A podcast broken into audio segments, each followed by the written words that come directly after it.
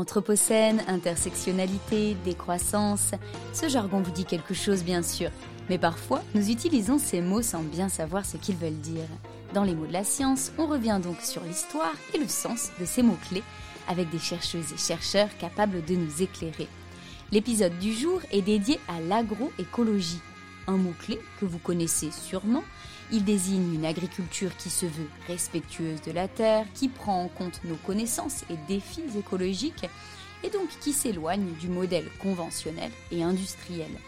Cet épisode va donc moins s'attarder sur le sens du mot, mais plutôt sur le travail passionnant des chercheurs, main dans la main avec des agriculteurs, qui tentent d'élaborer cette agriculture plus saine.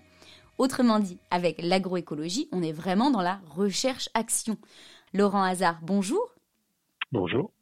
Vous êtes directeur de recherche à l'INRAE, l'Institut de recherche agroéconomique, à Toulouse, spécialiste de la transition agroécologique et de l'accompagnement des agriculteurs en la matière. Vous et votre équipe êtes sur le terrain pour concevoir, tester collectivement des méthodes agricoles de demain. Alors, scientifiquement, l'agroécologie se définit comment? Alors l'agroécologie, c'est un terme qui depuis une dizaine d'années est, devenu très à la mode, mais finalement c'est un, concept assez ancien qui date du début du XXe siècle, dans les années 1920. Euh, c'est un, chercheur américain d'origine russe, Basil Benfin, qui l'utilise pour euh, finalement rapatrier les connaissances et les concepts de l'écologie pour faire de l'agronomie. Et dans les années 80, il y a un chercheur d'origine chilienne, Miguel Altieri, qui est recruté à Berkeley, en Californie, et qui, face à, euh, aux problèmes liés à l'agriculture industrielle, euh, remobilise ce concept euh, pour euh, proposer une alternative en travaillant sur des processus écologiques pour faire de la production agricole. Donc l'idée, c'est vraiment de passer d'une logique où on essaye de contrôler la nature en artificialisant euh, la production agricole, en utilisant des intrants de synthèse euh, pour euh, produire des, des, denrées alimentaires, à quelque chose où on, on essaye de faire euh, une production agricole qui est basée sur le fonctionnement relativement autonome des cultures, du sol, de l'écosystème. Et donc l'agriculteur, à ce moment-là, devient, redevient un pilote.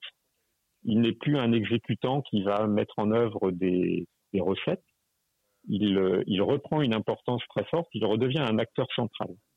Alors, ce qui est, ce qui est intéressant, J.G. Miguel Altieri est chilien, et il faut voir que, à partir des années 70 en Amérique latine, il y a tout un mouvement de défense des droits des petits agriculteurs qui se développe, et qui se développe aussi contre la, la, la pétrochimie et cette agriculture à base de, de chimie. Et la Via Campesina, fait vraiment euh, de, comme fer de lance en fait ce, mot agroécologie comme étant euh, vraiment un projet politique qui, euh, qui vise à, à, défendre le droit des, petits agriculteurs, de l'agriculture familiale et d'un mode de, de production finalement beaucoup plus euh, traditionnelle et respectueuse de, de l'environnement l'agriculteur ou l'agricultrice se retrouve à expérimenter, hein, n'est pas juste un exécutant, vous l'avez dit, euh, mais lui-même est dans une posture de finalement de recherche, d'expérimentation. Et vous, chercheur de métier, comment vous l'accompagnez? Quel est votre rôle dans tout ça en fait? Comment vous travaillez très concrètement? Alors en fait, euh, bon, moi je travaille sur maintenant ce qu'on appelle la transition agroécologique, c'est-à-dire euh, il y a la nécessité de, de, changer de modèle agricole je dirais que beaucoup de chercheurs euh, professionnels abordent les choses comme étant le passage d'un point A à un point B et ils travaillent en fait sur euh, ce que doit être l'agriculture de demain. Et avec cette idée que finalement, euh, les personnes qui font du développement agricole, les agriculteurs eux-mêmes, etc., euh, auront en charge de mettre en œuvre ce que la, ce que la science euh, indique comme étant souhaitable. En fait, euh, dans notre euh, unité de, de, recherche, on travaille sur une autre conception de la transition, qui est de dire en fait la transition c'est tout simple. C'est une situation qui est devenue intenable et il faut qu'on voilà, il faut qu'on arrête de faire ce qu'on fait. On sait qu'il y a un certain nombre de choses qu'on peut plus continuer à faire parce qu'on pollue les sols, parce que on, la santé des consommateurs est en jeu, l'environnement est, est, menacé. Et par contre, euh, voilà, on va explorer. On n'est pas sûr de comment faire autrement. Et c'est là où on commence à travailler, euh, donc euh, à agir dans une, avec une complexité, avec des niveaux d'incertitude tels qu'on ne peut pas le faire sans travailler avec l'ensemble des acteurs du système, et notamment euh, les premiers d'entre eux sont les agriculteurs.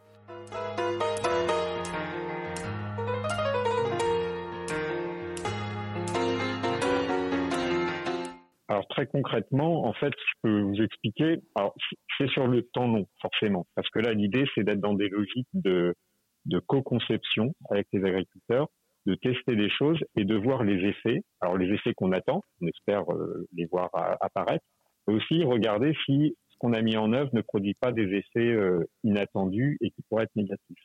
Donc là, par exemple, j'ai travaillé pendant plus d'une dizaine d'années avec un collectif d'éleveurs dans, dans la zone de Roquefort, donc des éleveurs de brebis qui, euh, pour la plupart, fournissaient du, du aux, aux industriels pour faire du Roquefort.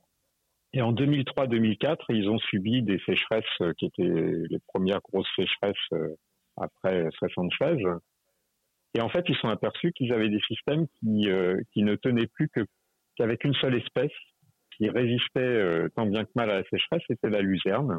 Et donc, ils étaient vraiment dans des systèmes qui s'étaient appauvris au niveau de la richesse. Et ils se disaient, si on a un problème sur la luzerne, eh ben en fait, on n'a plus que des cailloux pour nourrir nos, nos brebis le, le, système de Roquefort est le système le plus intensif en termes de production euh, de lait euh, de brebis euh, au monde. Donc j'ai travaillé avec ces gens-là qui se disaient il faut qu'on remette de la diversité dans nos systèmes, un peu dans cette logique de ne pas avoir tous les œufs dans le même panier pour pouvoir créer de la résilience et, euh, et mieux s'en sortir de ces, de ces épreuves qui nous attendent, climatiques, mais aussi euh, économiques, etc. Donc en fait, j'ai travaillé avec eux sur réintroduire de, nouvelles espèces et je les ai aidés à faire leurs propres semences, à travailler sur la création d'une maison de, la semence. Je les ai aidés à faire de la sélection parce qu'au départ j'étais moi-même généticien et, sélectionneur. Et de fil en aiguille, au cours de ces dix, années, en fait, on s'est aperçu que c'était bien effectivement de remettre plus de diversité dans les systèmes, mais ce qui était en jeu aussi, c'était leur pratique. C'est-à-dire qu'on n'allait pas tout résoudre par euh, l'espèce euh, et la variété miracle. Ça, c'est un peu euh, ce qu'on a vendu euh, pendant 30 ou 40 ans aux, agriculteurs en leur donnant des variétés améliorées. les agriculteurs, dans un premier temps, ont l'impression qu'ils vont pouvoir résoudre tous leurs problèmes grâce à la génétique contenue dans les animaux ou dans les plantes. Et là, ils sont aperçus que, bah non, on peut pas faire n'importe quoi avec ces, avec ces plantes. Et donc, il faut changer leurs pratiques. Et ils, étaient d'autant plus enclins à changer leurs pratiques que les semences, c'était eux qui les avaient produites. Donc ils sentaient aussi une forme de responsabilité. Et donc on a avancé comme ça. Et de fil en aiguille, ce, que l'on a travaillé, c'était sur un... Ils, euh, ils ont salarié une agronome et on a travaillé sur le conseil et la façon de prodiguer du conseil et de construire de la connaissance tous ensemble pour essayer d'améliorer petit à petit leur système et d'en faire des systèmes euh, moins dépendant des intrants et, et de, de, formes d'artificialisation. Et pour que ça fonctionne, comment euh, travaillez-vous? Vous êtes sur le terrain? J'aimerais vraiment comprendre le, votre quotidien. Oui, alors moi je, je travaille avec, euh, avec des, souvent avec des collectifs qui se posent des questions. Donc en fait, j'arrive avec des personnes qui ont un problème à résoudre. Et la première euh, session de travail, en général, on est euh, dans une salle plutôt, et on voilà, on pose le problème. Et puis en général, un problème en cache un autre. En fait, le problème qu'amènent les, gens, euh, bah, il est redéfini, on rediscute et on met en place des, actions. Donc là, c'était euh, faire un inventaire de, de, ce qui avait été cultivé sur la zone comme type d'espèce, récupérer des semences, chez des agriculteurs qu'on avait conservés, notamment des semences de Saint-Foin, qui était une espèce qui est très résistante à la sécheresse, mais, peu productive au regard des attendus qu'on avait dans les années 70 quand on l'a écarté. Donc on l'a, on l'a retrouvé. Euh, on est allé aussi chercher dans les banques euh, de semences de l'INRA des, des ressources génétiques, comme on dit, et on les a remis en culture. On les a testés. Et donc, euh, moi, à l'époque, j'avais un technicien qui travaillait avec moi et on allait aussi aider les, agriculteurs à mettre en place des, des essais. Ils n'ont pas forcément besoin de nous hein, pour faire des bandes dans leur champ ou dans leur euh, prairie pour tester telle ou telle espèce ou telle ou telle variété. Voilà, et on, on interagissait beaucoup collectivement pour donner du sens à, aux résultats qu'on observait pour penser le, le coup suivant à mettre en place. Donc là, on vient de trouver les, vaches sur cette parcelle. On va les déplacer dans le parc suivant. En fait, on a découpé l'ensemble de, cet îlot en plein de petites parcelles et ça permet de les déplacer tous les deux jours et de contrôler la façon dont ils vont manger l'herbe. C'est-à-dire qu'ils vont pas aller manger un peu partout, mais ils vont manger spécifiquement sur l'endroit où on les met. Et en mangeant comme ça spécifiquement, ça laisse le temps aux autres endroits à l'herbe de repousser. Et l'herbe qu'ils vont manger va être toujours d'une qualité optimale. C'est-à-dire qu'on va trouver dans cette herbe euh, beaucoup beaucoup de diversité, avec des légumineuses, avec euh, plein, de, plein, de, familles de plantes différentes. Ce système qui, euh, qui s'appelle du, du, pâturage tournant dynamique permet aux animaux d'être tout le temps en bonne santé et ça permet de stocker du carbone dans les sols, d'avoir de la viande qui est riche en oméga 3, d'améliorer la biodiversité avec des prairies permanentes et de aussi stocker l'eau parce que les racines de la prairie vont mieux venir coloniser le sol et ça va permettre une meilleure infiltration d'eau dans le sol lors des orages. Cet extrait de reportage hein, est issu d'un reportage plus long euh, diffusé par Brut, qui est un média très populaire, très jeune, qui là donne la parole en long à un agriculteur hein, en 2019. Bon, c'est clairement le signe d'un changement. Hein, du coup, on comprend bien que la démarche de cet agriculteur est respectée et racontée. Euh, moi, j'ai envie de vous demander comment c'était à vos débuts. Est-ce que vous étiez vu comme un chercheur militant, les, agriculteurs pardon, s'y essayant, vus eux comme des radicaux. Comment c'était? Quel changement vous percevez entre toutes ces, toutes ces années? Oui, alors c'est sûr que euh, j'ai une donc j'ai commencé euh, à la fin des années 80 à, travailler en faisant une thèse au début des années 90 à, à l'INRA. À l'époque, euh, en fait, à l'époque, c'était l'époque de la vache folle, et finalement, euh, on s'apercevait qu'il fallait qu'on nourrisse les, les, vaches en quelque sorte avec de l'herbe. Et donc, il y avait, euh, il y avait un retour au pâturage. Donc là, c'est amusant, j'entends parler de pâturage tournant dynamique. Donc, moi, j'ai commencé à, travailler dans du domaine expérimental de l'INRA sur sur les vaches au pâturage et quel type d'herbe était mieux adapté, etc. Euh, ce faisant, en fait, euh, avec un collègue, on s'était dit, mais ça serait vraiment très intéressant de passer notre domaine expérimental en bio pour explorer des mélanges de, d'espèces. Et on était déjà dans de l'agroécologie, mais j'irais sans le savoir. Et lorsqu'on a fait cette proposition-là, en fait, on s'est fait rembarrer par notre supérieur, qui était un ancien qui avait vécu la modernisation agricole, et qui nous a dit la bio, euh, il nous a parlé de la bio comme étant une dérive sectaire, en disant qu'un institut national n'avait pas à, travailler pour euh, voilà pour une dérive sectaire. Alors ce que je dois dire, c'est que euh, quelques années après, la, direction de l'INRAS a, fait passer le mot aux, chercheurs en leur demandant de travailler sur la bio, parce qu'effectivement, c'était une, pratique qui, qui se développait et qui était légitime, et qu'en fait, les chercheurs de l'Institut devaient travailler dessus on avait juste quelques, quelques années euh, d'avance. Mais qu'est-ce qui s'est passé en fait pour que la fameuse dérive sectaire euh, devienne euh, tout à fait légitime, hein, j'ai envie de dire? Bah, je, pense que c'est la, science n'échappe pas aux politiques en quelque sorte, aux politiques au sens noble du terme, c'est-à-dire qu'en fait la relation société, la société a un impact énorme sur la science. C'est totalement illusoire de penser que l'activité du chercheur euh, est totalement objective et totalement détachée de ce qui se passe dans, dans la société. Or là, la société, elle a pris conscience en fait que le mode d'agriculture et le mode d'alimentation qu'on avait n'était pas durable. Donc il y a eu le Millennium Assessment euh, qui a été une, prise de conscience sur les effets d'agriculture sur euh, les écosystèmes naturels et sur notre biosphère au début des années 2000. Qu'est-ce que c'est le Millennium Assessment en deux mots? C'était un, c'est un travail qui a été fait par des scientifiques plutôt euh, écologues pour euh, faire un état de la planète, un état des systèmes naturels euh, de la planète. Et en fait, ils ont démontré que voilà que la biodiversité était en danger. ils ont fait ce constat-là et ils ont essayé d'attribuer quelles étaient les raisons de, de cette catastrophe environnementale en fait. Et donc, ils ont pointé que l'agriculture en était en partie responsable, pas seulement, mais, mais euh, aussi responsable. Donc ça, c'est vrai que c'est quelque chose qui, qui percole aussi dans la dans la société et dans le monde de la science. Et là, je pense qu'il y a déjà eu un premier un premier virage. Et puis là, en ce moment, on parle beaucoup de transition. Et je dirais que depuis euh, deux trois ans, en fait, euh, les chercheurs sont quand même euh, invités à penser euh, des modes alternatifs pour avoir des pour créer une société durable. Et j'ai envie de vous, de vous, poser la même question sur le monde agricole finalement. Il y a une vingtaine d'années, comment sentiez-vous, comment perceviez-vous le désir de changement chez les agriculteurs ou agricultrices? C'est-à-dire que c'était une poignée, toute petite poignée de gens qui se sentaient mal à l'aise avec le conventionnel ou au contraire ça commençait à circuler déjà? Comment c'était? Moi j'ai vraiment commencé à travailler avec des, des agriculteurs dans les années 2000.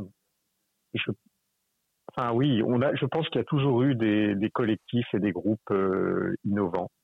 Et moi, j'ai travaillé avec eux, ce qui m'a été aussi reproché parce qu'on a pu me qualifier de, militants.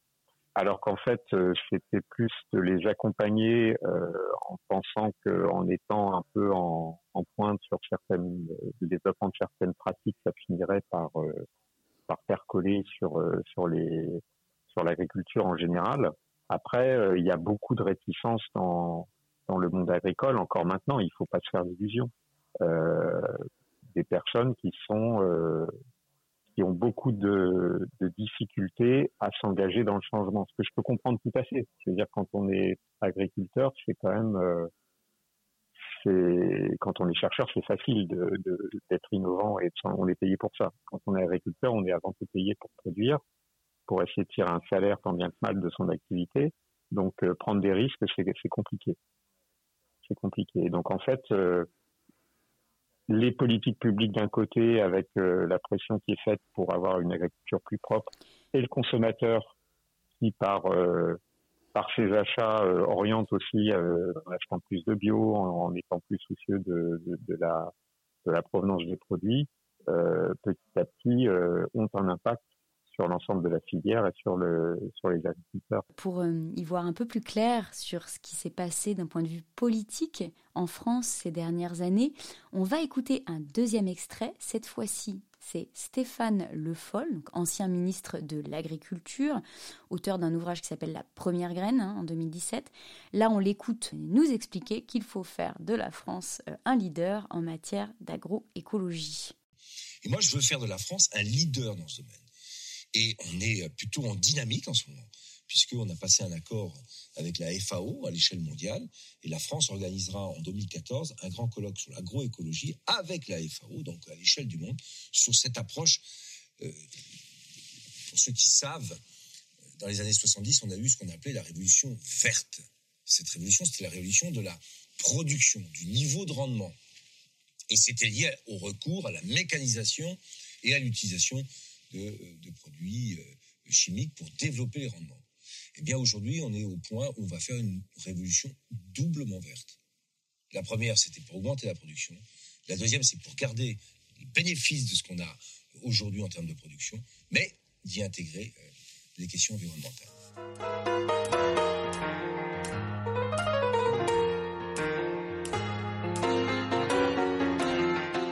C'est vrai que Stéphane Le Foll a eu un, il y a une ambition politique très forte et c'est vrai qu'à partir de 2013-2014, en fait, on voit euh, l'agroécologie à l'agenda politique en France et, euh, la France impulse vraiment euh, cette idée-là en Europe. Et ça, c'est du coup, c'est très stimulant pour pour les, chercheurs comme moi. On était déjà dans l'agroécologie, d'un seul coup, c'est quelque chose qui devient une priorité en quelque sorte. Et puis une, autre chose aussi, euh, le, mérite de ce qu'a pu mettre en place euh, Stéphane Le Foll, c'est de créer euh, ce qu'il appelle les, groupes d'intérêt économique et écologique.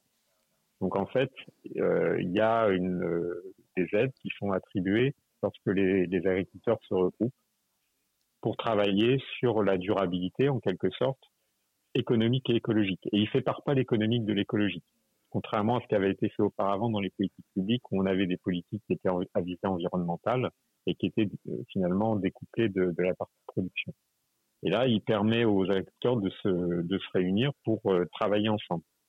Et donc ça, forcément, pour euh, les chercheurs que nous sommes et qui faisons de la recherche participative, c'est super parce qu'en fait, on, on peut s'adresser à des collectifs d'agriculteurs qui se sont réunis autour de la conservation des sols, autour des semences, autour de, du pastoralisme, etc. Donc euh, ça, facilite grandement les, échanges et la recherche participative. Ouais, donc on comprend vraiment à, vous écouter qu'il y a un élan qui date maintenant de quand même plusieurs années. On a donc des connaissances de plus en plus précises, hein, à la fois sur les effets de l'agriculture conventionnelle et sur euh, le champ des possibles euh, de l'agroécologie. Pour autant, l'ampleur des blocages euh, semble quand même, enfin, reste sidérante, quoi. Hein, l'ampleur des freins, à votre échelle, comment on les observe, ces blocages? À quoi ils ressemblent? Alors, les blocages sont, je dirais, de, trois ordres. On a des, blocages euh, cognitifs. Euh, là, on est vraiment dans le registre des valeurs. Le passage à l'agroécologie, c'est le passage d'une logique euh, industrielle où on pense les choses de façon linéaire, avec des choses qui rentrent, un système qui transforme et qui produit des biens, à un système circulaire, qu'on retrouve dans l'économie circulaire, qui est euh, un fonctionnement euh, où, ça reboucle en fait. Et, finalement, ce qui, ce sort du système sont des, sont des productions, un système qui, qui fonctionne tout seul. Et donc ça, c'est une façon de, une représentation, même pour un agriculteur, de son activité, qui, qui renvoie à des, au registre des valeurs et c'est très compliqué de, de, faire bouger et, changer ça. Ça, c'est les, premiers blocages. Et puis avec tout ce qui va avec, c'est-à-dire toute la filière qui entoure l'agriculteur, est conditionnée par cette façon de penser, de dire on va mettre de l'engrais, on va mettre des pesticides, on a euh, voilà, on a on a le sol qui est de substrat qui, qui accueille les plantes, et puis derrière on a euh, l'achat de, des récoltes et voilà. Tout ça est pensé de façon très linéaire alors que dans l'agroécologie, c'est on pense en termes de. Le deuxième aspect, c'est l'aspect organisationnel, c'est-à-dire qu'au-delà de ces blocages cognitifs au sein de la filière, moi j'ai travaillé avec des agriculteurs sur des semences de, de maïs population, et puis certains euh, agriculteurs étaient euh, étaient intéressés par avoir des, des maïs de différentes couleurs, avec des épis bigarrés. Et en fait, la coopérative n'a pas voulu leur acheter. Alors on va dire ah les vilains euh, ils n'ont pas voulu acheter parce que le maïs c'est pas jaune. Et eh ben nous on va on va essayer de comprendre pourquoi la coopérative ne l'achète pas. Et en fait c'est très simple. Ils ont des lecteurs optiques qui permettent d'évaluer la qualité du grain. Un grain qui n'est pas jaune pour eux c'est un grain qui est qui n'est pas sain. Donc si vous avez des grains qui sont bruns, des grains qui sont rouges, des grains qui sont roses, des grains qui sont jaunes, c'est interprété par les machines dans lesquelles ils ont investi comme étant du maïs qui n'est pas consommable. Donc ça veut dire qu'en fait, la coopérative doit aussi changer et ainsi de suite. Donc on voit que c'est des, des blocages euh, du système qu'on appelle sociotechnique. On a des verrouillages qui se sont faits au fur et à mesure et, et pour faire bouger ça, on peut le faire que, que petit à petit et que vraiment en étant dans l'action et au cœur de cette, de cette complexité. Et le troisième blocage, il est surprenant, mais il est, alors lui, il est en tant que, que chercheur, mais je dirais toutes, les personnes qui innovent euh, ils sont confrontés, c'est la logique de projet.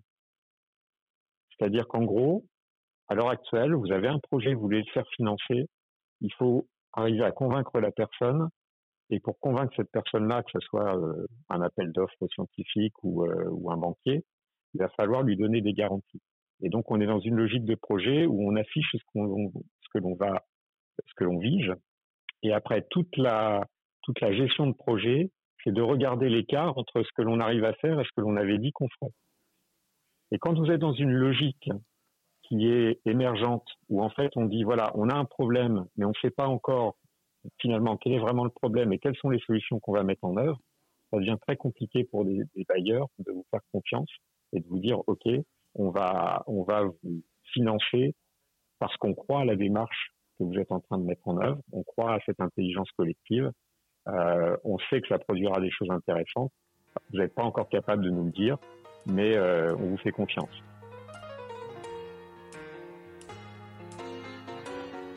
Laurent Hazard, un immense merci. C'était les mots de la science.